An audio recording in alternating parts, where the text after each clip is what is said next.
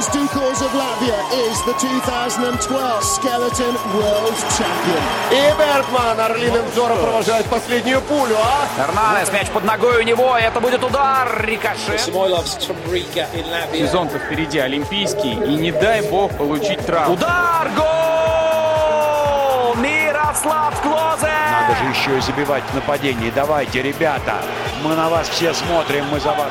89-й минуте! А пенальти-то такой липовенький, липовенький. Победы и рекорды, достижения спортсменов и команд, наших и зарубежных, история и секреты различных видов спорта, результаты текущих чемпионатов и интервью. Это программа «Спорт сегодня» на Латвийском радио 4.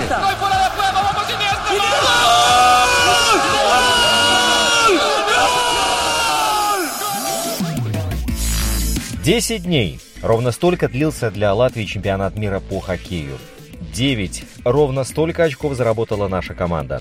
3 и 4 – это победы и поражения. Но довольно цифр, ибо после группового этапа, на котором наша сборная остановилась, приходится испытывать смешанные чувства. Мы не попали в четвертьфинал, хотя неоднократно об этом говорили и были полны уверенности в этом. С другой стороны, нынешнюю команду в чем-либо упрекнуть и язык не поворачивается. Ладно, были оплошности, но не более того. Команда играла так, что за нее не стыдно, а соперникам и вовсе было боязно. Давайте сегодня пролистнем хронику минувшей Братиславской недели и разберемся в том, что же происходило на льду чемпионата мира. Тем более, что календарь распорядился так, что соперниками плотно шли топовые сборные. С вами Роман Антонович, это программа «Спорт сегодня».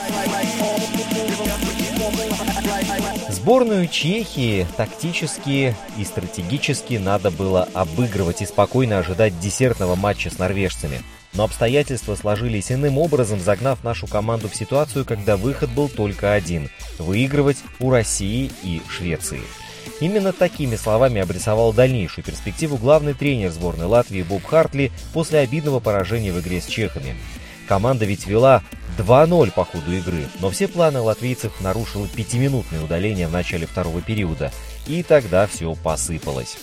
Слова Хартли многими были восприняты тогда с юмором, но на самом деле наша команда очень крепкая, а тренер после минувшего сезона в КХЛ в дополнительном представлении не нуждается. Так что российской дружине, несмотря на победную поступь, пришлось подходить к поединку с Латвией со всей серьезностью.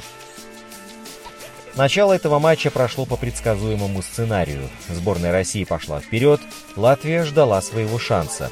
Мог отличиться Овечкин, вышедший на ударную позицию. Очередную красоту придумывали Гусев и Кучеров, но латвийцы держались крепко. А затем открыли счет. Помогло большинство. На обоюдный штраф Кузнецова и Блюгерса наложилось удаление Гаврикова, и в расстановке 4 на 3 отменным броском из правого круга вбрасывания отметился Оскар Цибульскис. Сборная России впервые на этом чемпионате мира пропустила первой, и этот гол не позволил российской команде обновить рекорд по продолжительности сухой серии на чемпионатах мира. Для нового достижения подопечным Ильи Воробьева нужно было продержаться почти до конца первого периода, но не судьба.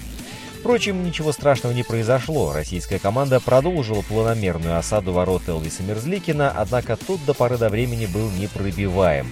Даже после того, как Роналд Теннинч растет губу Овечкину и получил 4 минуты штрафа, и Латвии пришлось отбиваться от мощных атак российских ребят, Мерзликин, иногда даже с помощью штанги, сохранял свои ворота на замке. Более того, латвийцы могли удвоить преимущество, но после броска Артура Кулды с пятачка выручил тот самый Василевский. Латвия вновь, как и в матче с чехами, хорошо провела первый период, но не было никаких сомнений, что в оставшейся части игры подопечных Боба Хартли ждет тяжелейшее испытание. Держались наши хоккеисты недолго, уже на 27-й секунде второго периода Дмитрий Орлов неожиданно выстрелил от борта и попал точно в ближний верхний угол. Шайба миновала всех на своем пути, а Мерзликин даже плечом повести не успел. Россияне добавили в активности, почуяв жареное, а Илья Воробьев решил вновь попробовать другие сочетания звеньев. Овечкин провел пару смен с Малкиным и Додоновым, Кузнецов поиграл с Кучеровым и Гусевым, Вперед россияне вышли в большинстве. Штраф для соперника заработал Артем Анисимов. У Кучерова не получился бросок в касание, однако шайба дошла до Додонова, который с пятачка переадресовал ее на одинокого Гусева. И тот не промахнулся.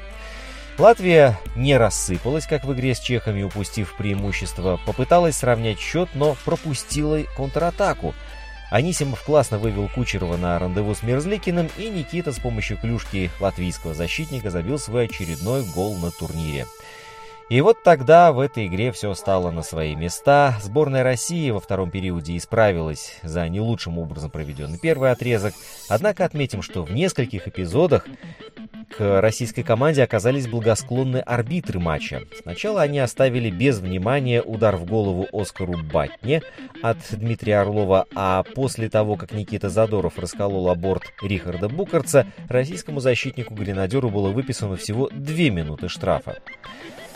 В третьем периоде команда Боба Хартли, конечно, попробовала перевернуть ход встречи, перебросала сборную России статистически, но россияне держались уверенно. Моменты у ворот Василевского возникали, но голкипер спокойно отражал все угрозы, а контратаки российской сборной таили не меньшую опасность.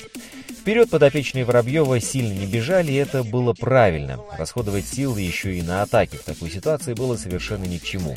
Ведь уже на следующий день сборной России предстоял важнейший поединок со швейцарцами.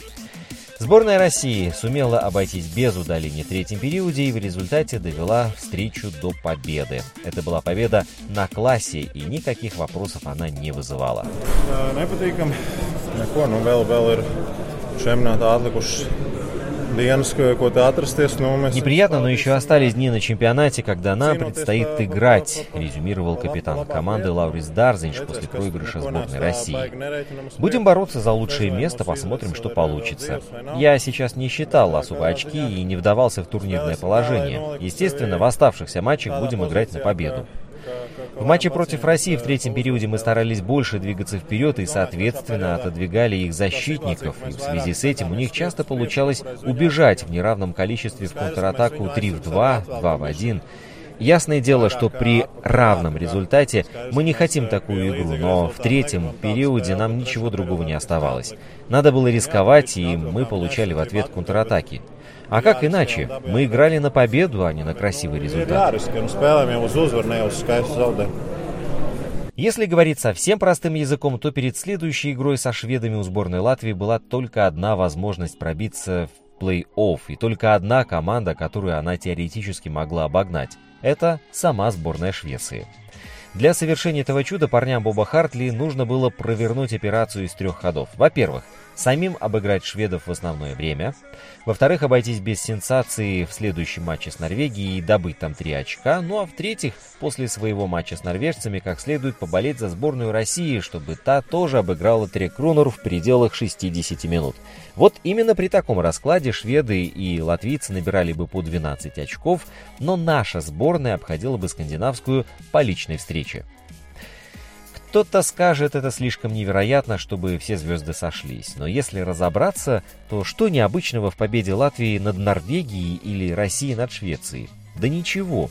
Из двух пунктов латвийской программы счастья два были вполне осуществимы, и только для одного нужно было совершить чудо, то есть обыграть шведов в основное время. Я более чем убежден, что Хартли верил в своих парней, и наверняка не только он. Мы видели, как латвийцы сражались с чехами и россиянами, но проиграли из-за нехватки мастерства. Хоккейная судьба часто возвращает долги, и уж на одну-то большую победу сборная Латвии и наиграла. Вполне вероятно, что она бы в итоге и состоялась. Не в овертайме, так по булитам дожали бы шведов. Однако в этом не было бы никакого смысла, ведь команде Боба Хартли кровь из носу нужно было именно три очка. И наши ребята бились за эти три очка.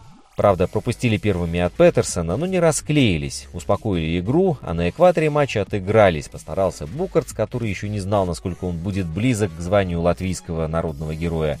Сравняли счет латвийцы и через 4 минуты. Опять шведский гол Адриан Кемпе пробил Гудлевский, и снова Латвия не дает шведам развить успех. А в начале третьего периода Букарц и Якс стреляют дуплетом. И Латвия уже впереди, и чудо очень близко, до него совсем чуть-чуть, рукой подать.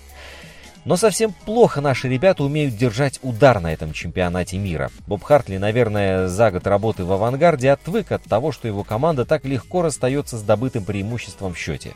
После гола Якса Латвия держалась минут пять, а затем пропустила от Ландера. Тут же еще один от Хернквиста, и на этом наша латвийская сказка должна была закончиться. Но это было бы несправедливо. Выиграть Латвия не выиграла, зато подарила экшен – его, конечно, тут же затмила в параллельной группе Великобритания со своим историческим камбэком, но все равно у нас это вышло эпично. 57-я минута. Хитрик оформляет Роберт Букартс, сделав счет 4-4.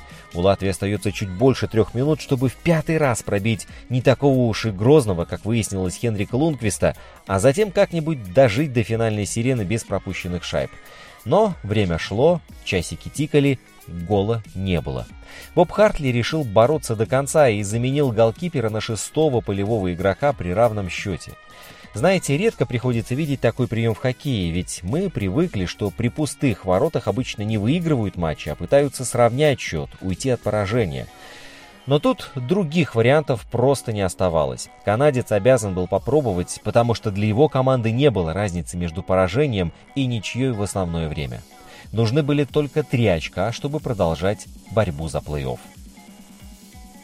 Последний раз такое можно было видеть в КХЛ в позапрошлом сезоне. Тогда «Авангард» на флажке вырвал последнюю путевку в плей-офф матче с Борисом, точно при таких же обстоятельствах.